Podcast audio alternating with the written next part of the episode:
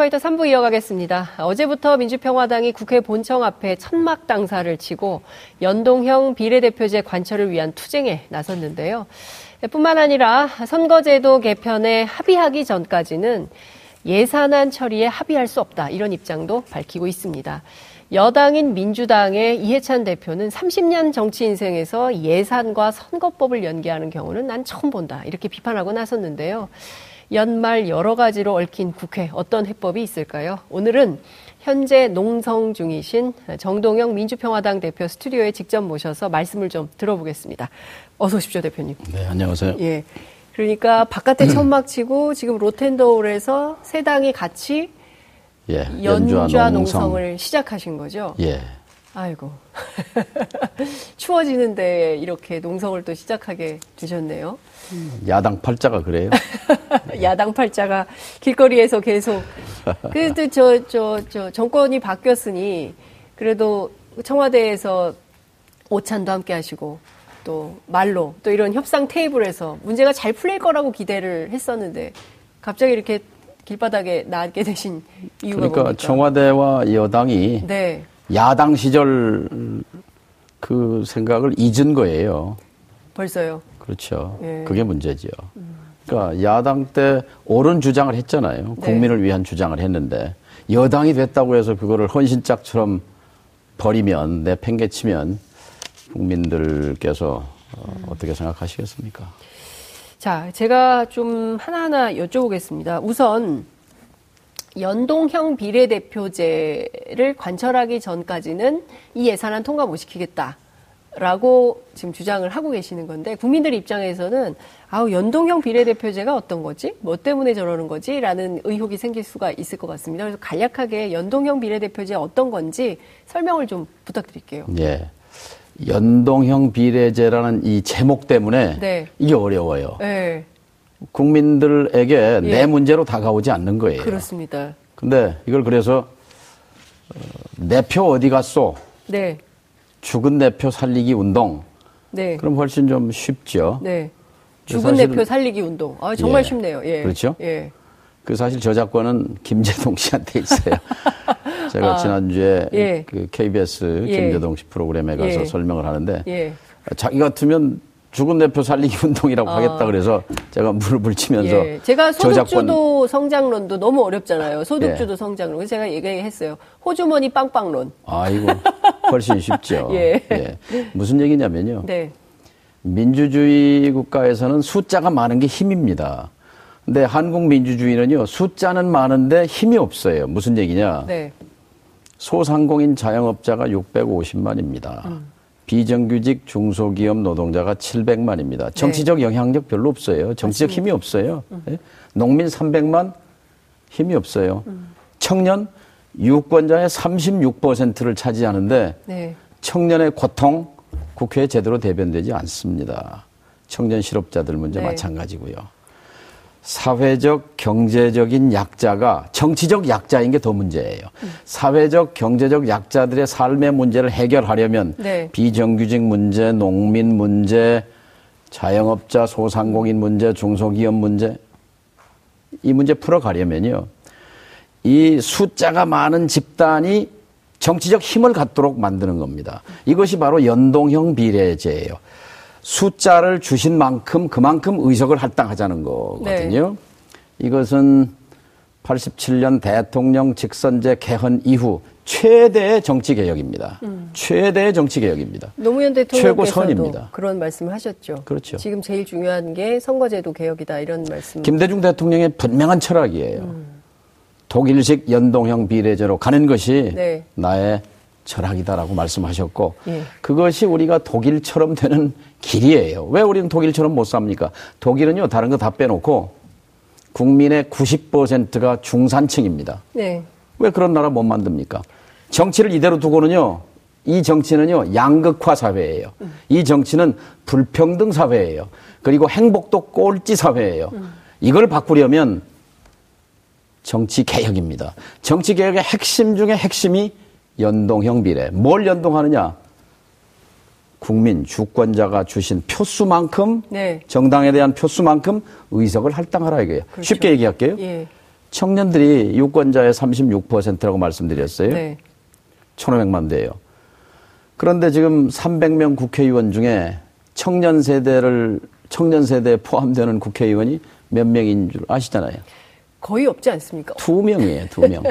두명 있어요. 예. 세명 있다가 한 사람 40세 돼서 이제 한 명 빼고 두 명인데. 근데 그분들이 참 역할이 없, 아니, 두 명 가지고 목소리가 약하죠. 예.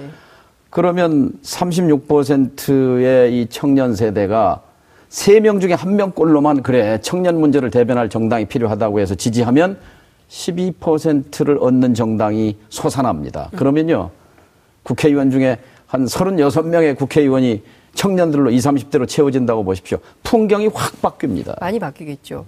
자, 그런데 궁금한 것은 연동형 비례대표제에 대해서 민주당도 당론인 걸로 저는 알고 있었거든요. 예. 2012년에도 그랬고요. 이게 언제 이렇게 바뀐 겁니까? 물론 이제 권, 권역별 비례대표제라고 말을 하지만 사실 비슷한 개념인 거잖아요. 완전히 다르다. 둘입니다. 하나는 어, 무지했거나 무지. 예. 민주당이 무지했다고요? 거짓말이거나 둘 중에 하나입니다. 왜냐하면 저희가 알기로는 네. 2015년 2월에 중앙선거관리위원회가 네. 보다 못해서 오죽했으면 중앙선관위가 나서서 네. 독일식 권역별 연동형 비례제를 채택하는 게 좋겠습니다. 국회에 제안했어요. 맞아요. 그때 더불어민주당이 환호했습니다. 바로 이거다. 음. 그래서 이걸 당론화했습니다. 네. 그때 당 대표가 문재인 대표입니다. 그런데 이제 와서 아, 우리는 그 연동형이 아니고 음. 권역별 비례다. 이렇게 말하는 것은 음. 이거는 무식했거나 무지했거나 아니면 이건 거짓말입니다. 지난번에 대, 통령과 함께 했던 오찬 회동 있지 않았습니까? 청와대에서. 그때 이제 원내대표가 가셨을 텐데 그 자리에서도 대통령께서 연동형 비례대표제 받겠다고 하지 않으셨습니까? 강력하게 지지한다고 말씀했어요. 예, 그게 언론에 지지한다. 보도도 됐었는데요. 그러니까 그때 2015년에 이 연동형 비례를 당론으로 만든 장본인이 네. 당시 당대표였던 문재인 대통령이고 예. 후보로 나왔을 때 선거 공약이었고 네. 그다음에 대통령 취임하고 나서 네. 국정 중점 과제였고 네. 그다음에 청와대에서 8월 달에 여야 5당 대표들한테. 내가 강력히 지지합니다 이렇게 말했고 네. 엊그제 11월 1일 날 시정 연설하러 국회에 오셔서 네. 거기 의장실에서 뭐라고 예. 했느냐 중앙선거관리위원회가 이미 조은안을 냈습니다. 음. 이걸 중심으로 논의하면 좋겠습니다. 아, 예. 이게 권역별 연동형 비례예요. 그런데 아, 우리는 민주당 사람들이 말하기를 네. 권역별 비례를 얘기한 거지 연동형 비례를 얘기 안 한 거다라고 말하는 것은 거짓말이거나 어, 무지거나 둘 중에 하나라는 거죠. 자, 그러면 지금 그 야삼당 그렇죠? 바른미래당 그 다음에 어, 민주평화당 그리고 정의당 이 세 정당이 함께 로텐더홀에서 농성을 시작했는데 자 그러면 거대 양당이라고 할 수 있는 민주당과 자유한국당이 연동형 비례제를 받지 않겠다 그러면 이거 올해 그 정계 특위에서 하는 선거제도 개혁은 물 건너가게 되는 겁니까? 어떻게 되는 겁니까? 예산은 따로 가고 예. 선거제도 개혁 따로 가면 선거제도 개혁은 물 건너갑니다. 직선제 개헌 이후에 최대의 정치 개혁을 네. 관철하기 위해서 야당으로서는 예. 동시처리 주장할 수밖에 없습니다. 왜냐하면요. 지난 30년 그러니까 민주화되고 나서 30년 국회에서요. 네. 22번을 연계했어요. 근데 이해찬 대표가 지난 정치 30년에 처음이다라고 처음이다. 말하는 것은 예. 그것은 음? 지독한 과장법이기도 하고 네. 또뭐 설마 이해찬 예. 대표가 모르고 한 얘기는 아닐 겁니다. 예. 89년 국회에서는요. 네. 50 청산 비리를 예산과 연계했습니다. 음. 90년 국회에서는요. 지방자치 관철을 예산과 연계했습니다. 음. 그리고 한나라당도 뭐 사학법과 연계하고 네. 야당에게는요. 정치 쟁점을 예산과 연계하는 것이 지난 30년 동안에 22번 연계했습니다. 음. 그것이 이것이 야당을 위한 제도라면 비난받아 마땅하지요. 네. 그런데 예. 힘없는 우리 사회적, 경제적 약자의 그 숫자를 네. 정치적 힘으로 바꿔주겠다 하는 이 정치 개혁의 손해 보는 사람은 기득권 양당이에요. 그래서 반대하는 거예요. 그 제가 보기에도 지금 유치원 3법만 하더라도 국민들이 보기에는 설마 설마 했는데 이게 지금 통과가 예. 안 됐단 말이야. 어떻게 이럴 수가 있지? 이런 마음들이시거든요. 다른 건 몰라도 회계 투명성은 확보해야지. 이게 무슨 상황인 거야? 유치원 3법이 어떻게 이게 통과가 안 될 수가 있어? 라고 다들 기가 막혀 하시거든요. 그러니까 지금의 국회는 국민의 얼굴을 닮은 국회가 아니라는 겁니다. 그게 바로, 제일 큰 문제예요. 바로 그래서 예. 어, 이 거대 양당 기득권 제도를 바꿀 때 네. 비로소 이 정당들이 국민의 의사와 어? 국민들의 여론에 귀를 기울이면서 네. 국민의 삶을 개선하는 경쟁에 나서게 되는 거예요.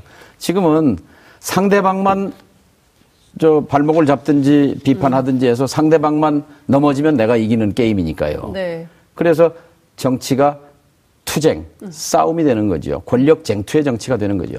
이거를 온건 다당제로 제도화하게 되면 네. 포용적 국가가 됩니다. 문재인 대통령이 시정 연설의 키워드가 그거잖아요. 포용적. 모든 국민이 함께 잘 사는 포용 국가로 갑시다. 그러기 네. 위해서 예산안을 짰습니다. 이렇게 했거든요. 네. 그렇잖아요. 포용국가로 가기 위한 예산을 짰는데 포용국가로 가기 위한 이 제도를 안 받아들인다는 것은 앞뒤가 모순이죠. 거대 양당제 쟁투의 정치를 예. 포용적 사회로 가기 위한 포용적 선거 제도. 네.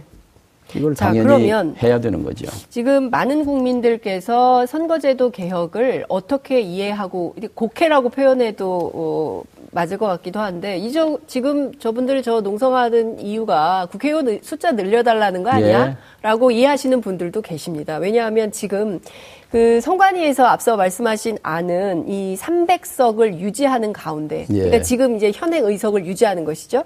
300석을 유지하는 가운데 지역구 200, 그다음에 비례대표 100 이렇게 조정을 하자고 하는데 지금 우리 지역구 의석이 253석이기 예. 때문에 그럼 53곳의 지역구 국회의원이 날아가야 되는 상황이어서 이거는 받아들이기 어렵지 않느냐라는 문제가 있기 때문에 이게 참 골치 아픈 상황인데 지금 뭐 여러 가지 안들이 논의되고 조정 중일 텐데 지금 가장 그래도 합리적인 안, 국민들이 납득하고 받아들일 수 있는 안이라고 한다면 어떤 게 될 수 있을까요?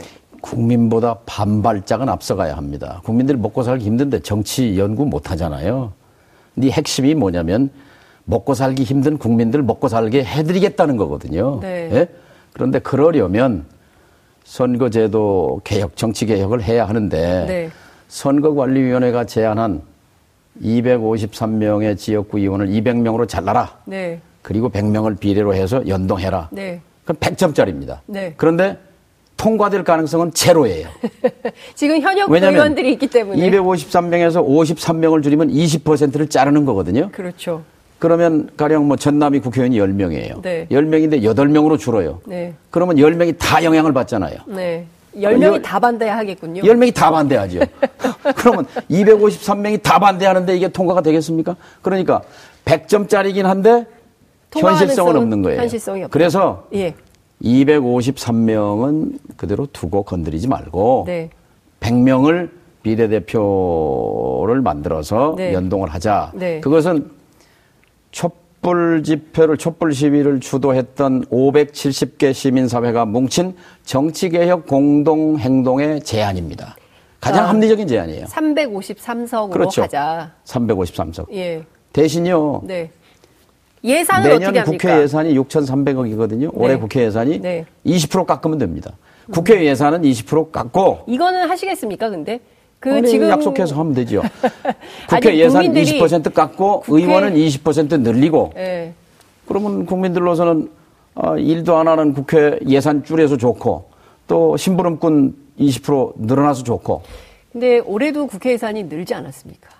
그러니까 예, 어려운 올해 문제죠. 예산이 국민들이 보시기에 국회가 국민을 닮은 국회로서의 이른바 뭐 최소한 민생 법안들도 통과시키지 않으면서 야 국회 예산은 또 늘렸네라는 것 때문에 신뢰받지 못하는 1위가 된 거거든요. 지적하신 국회가. 것처럼 지난 수십 년 동안 가장 가파르게 올라온 것이 국회 예산 증가율입니다. 그러니까요. 그러니까 이제 멈춰서 국회 예산 20% 깎고 네. 어, 6,300억인데 5천억으로 깎고 그다음에 300명인 국회의원 360명으로 늘려서 네. 귀족형 특권형 국회의원을 음.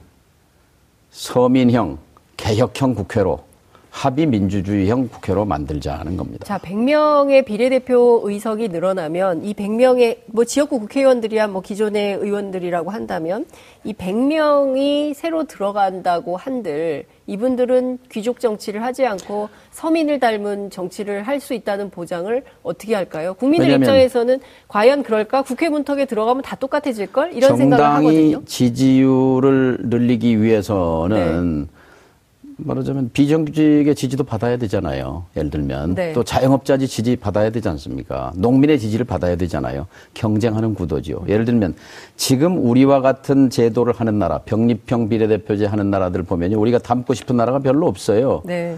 멕시코라든지 네. 뭐 일본, 러시아 또 뭐 저 이 대부분 제3세계 나라들이 많아요. 음. 그런데 우리가 바꾸자고 하는 제도는 독일 네. 얼마나 가고 싶은 나라입니까? 스위스, 스웨덴, 핀란드, 네덜란드, 노르웨이, 덴마크 예. 다 복지 국가를 누리는 나라들은 다 음. 사표가 하나도 없어요.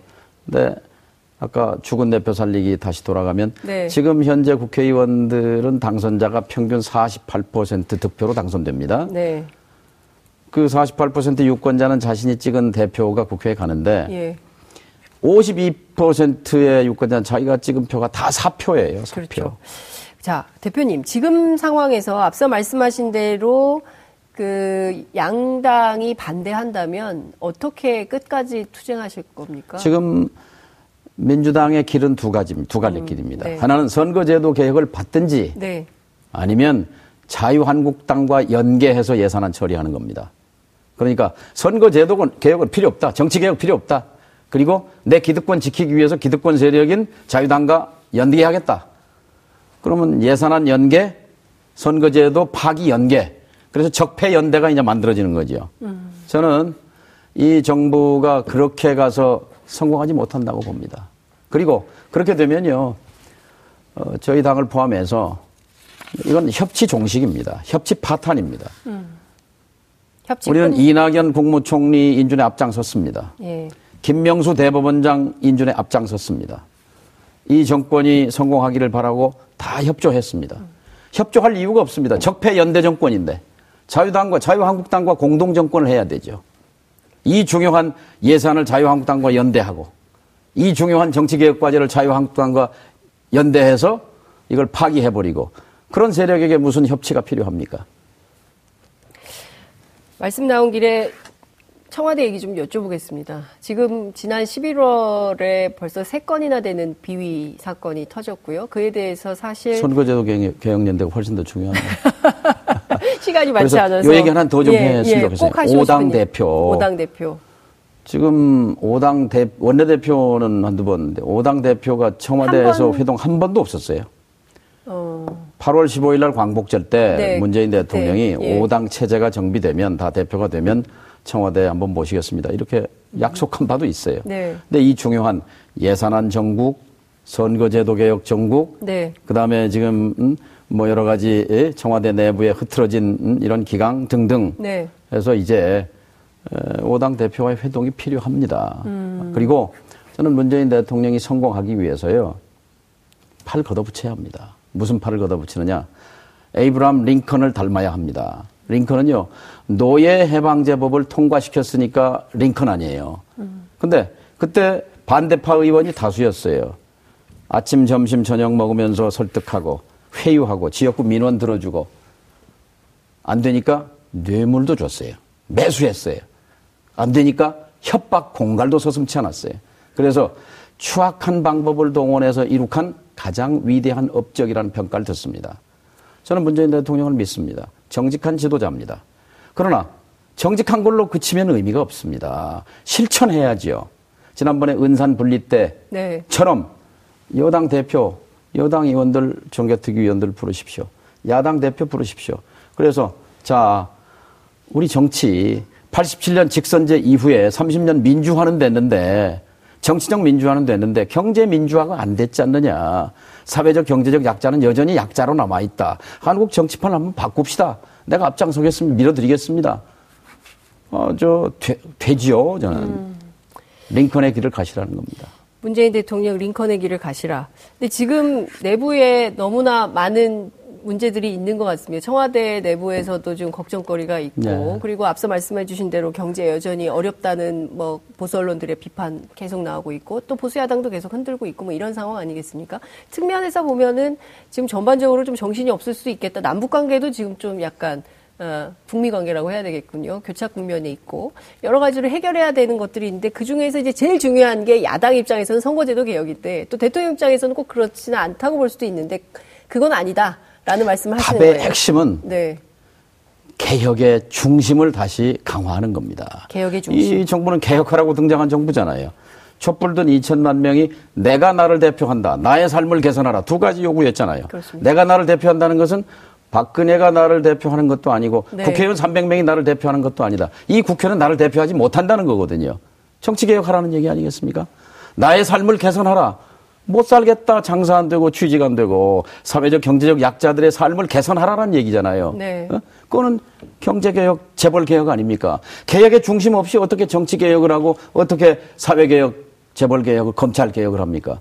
한 달 되면 집권 3년 차입니다. 네.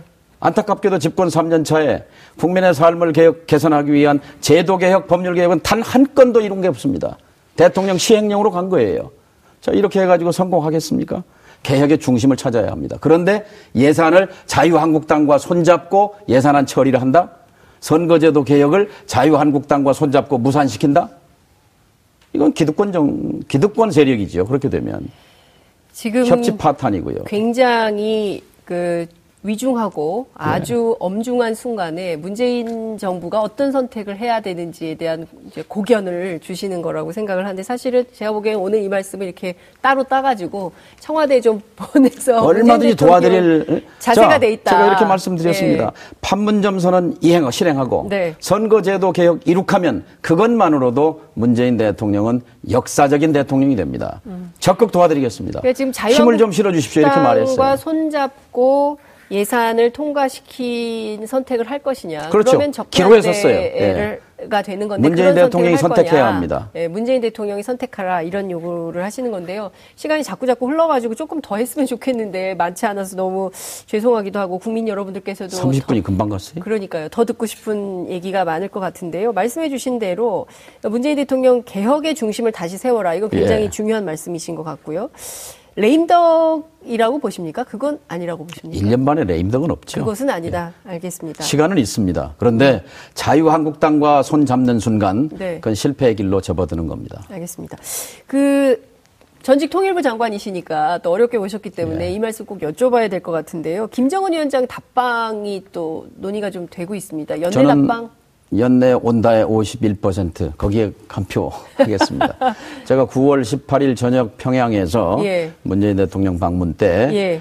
그 head table에서 제가 술 한 잔 따르면서 네. 저 김정은 위원장에게 예, 맞아요. 꼭 서울에 오십시오. 예, 맞습니다. 어? 예. 오늘 10만 평양 시민이 나왔는데 서울에서는 반대하는 사람도 있지만 10만 명 이상 더 많은 사람들이 환영할 겁니다. 네. 어? 예. 이렇게 제가 답방을 권유했는데 네. 그때 답은 그랬어요.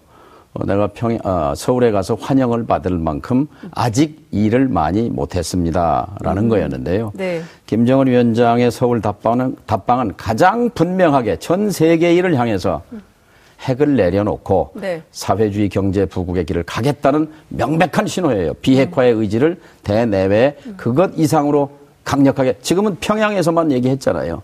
또저 어, 싱가포르에서만 네, 얘기했는데 예. 이 서울에 와서 네. 얘기하는 그 의미 음흠. 그것만으로도 네. 저는 2018년에 음. 대전환의 그 마지막 활용 점정을 그렇죠, 찍는 것이 될 그렇죠. 거다.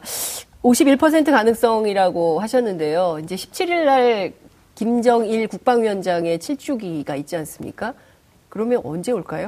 김정일 위원장 같으면 좀 더 망설일 거예요. 나는 음. 김정은 위원장이기 때문에 올 가능성이 있다고 봐요. 아. 본인이 그 문 대통령께도 그렇게 말했어요. 예. 예. 참모들이 다 반대하는데 네. 난 가겠다. 내가 가기로 했습니다. 이렇게 음. 말했잖아요. 예, 예, 그리고 제가 그 아버지와 아들을 비교해서 제일 예. 크게 보, 저, 저, 저 차이가 뭐냐면 예. 과감성이거든요. 과감성. 과감성. 어, 그러니까 청출어람입니다. 청출어람. 그러니까 김정은 위원장의 과감성을 미루어 볼 때 연내 답방은 가능하다. 그럼 51%밖에 안 거셨습니까? 한 90% 혹은 100%, 99% 이렇게 지금 이제 팽팽하니까 이쪽에다 한 표 한 건데 예. 예, 뭐 난 될 것도 같아요. 왜냐하면 음. 강을 건넜거든요. 음. 김정은 수... 위원장은 돌아올 수 없는 강을, 강을 건넜어요. 건넜어요. 이미 핵을 내려놓고 예. 어, 베트남의 길을 가자라고 예. 선택했기 때문에 네. 또 문재인 대통령도 강을 건넜다는 것을 김정은 위원장이 압니다. 네. 아, 내 손을 잡고 문재인 대통령이 내 손을 잡고 비핵화의 길로 네. 그리고 공동 번영의 길로 음. 나를 도와주겠구나 하는 신뢰가 생겼단 말이에요. 상호 신뢰가. 저는 예. 그것이 연말 답방의 근거라고 생각합니다. 이렇게까지 됐으면 사실은 민주평화당도 그렇고 또 정의당도 그렇고 민주당과 함께 손잡고 남북 화해 평화의 길에서 함께 하셔야 연대해서 하셔야 될 왜 그 길을 안 가는지 묻고 않... 싶습니다. 아, 왜 그 길을 가지? 도움 받을 때만 도움을 요청하고 어? 또 필요하면 자유한국당과 연대하려고 하고 하는 그런 태도를 가지고는 저는 음. 촛불 정부라는 음? 그 이름에 갑하는 네. 음? 성공하기 어려워요. 먹고 땡이냐 이건 안 된다. 알겠습니다. 그렇게 정리하겠습니다. 아니 시간이 다 돼가지고요. 조만간 또 모셔서 또 자세한 말씀 드려야 될 것 같고 추운데 감기 조심하시고요. 길에서 예. 주무시는 건 아니시죠? 그런 예. 걸로 알겠습니다. 예. 하여튼 또 저희가 모셔서 말씀 듣겠습니다. 오늘 말씀 여기까지 듣죠. 고맙습니다. 감사합니다. 12월 4일 화요일 이슈파이터 여기서 마치겠습니다. 시청해주신 여러분 고맙습니다.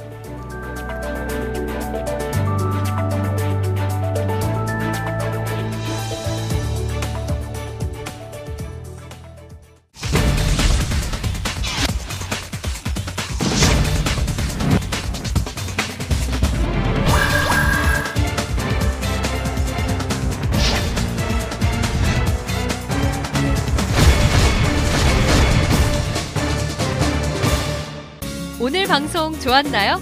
방송에 대한 응원 이렇게 표현해 주세요. 다운로드하기, 댓글 달기, 구독하기, 하트 주기. 더 좋은 방송을 위해 응원해 주세요. 다운로드하기, 댓글 달기, 구독하기, 하트 주기. 기억하셨죠?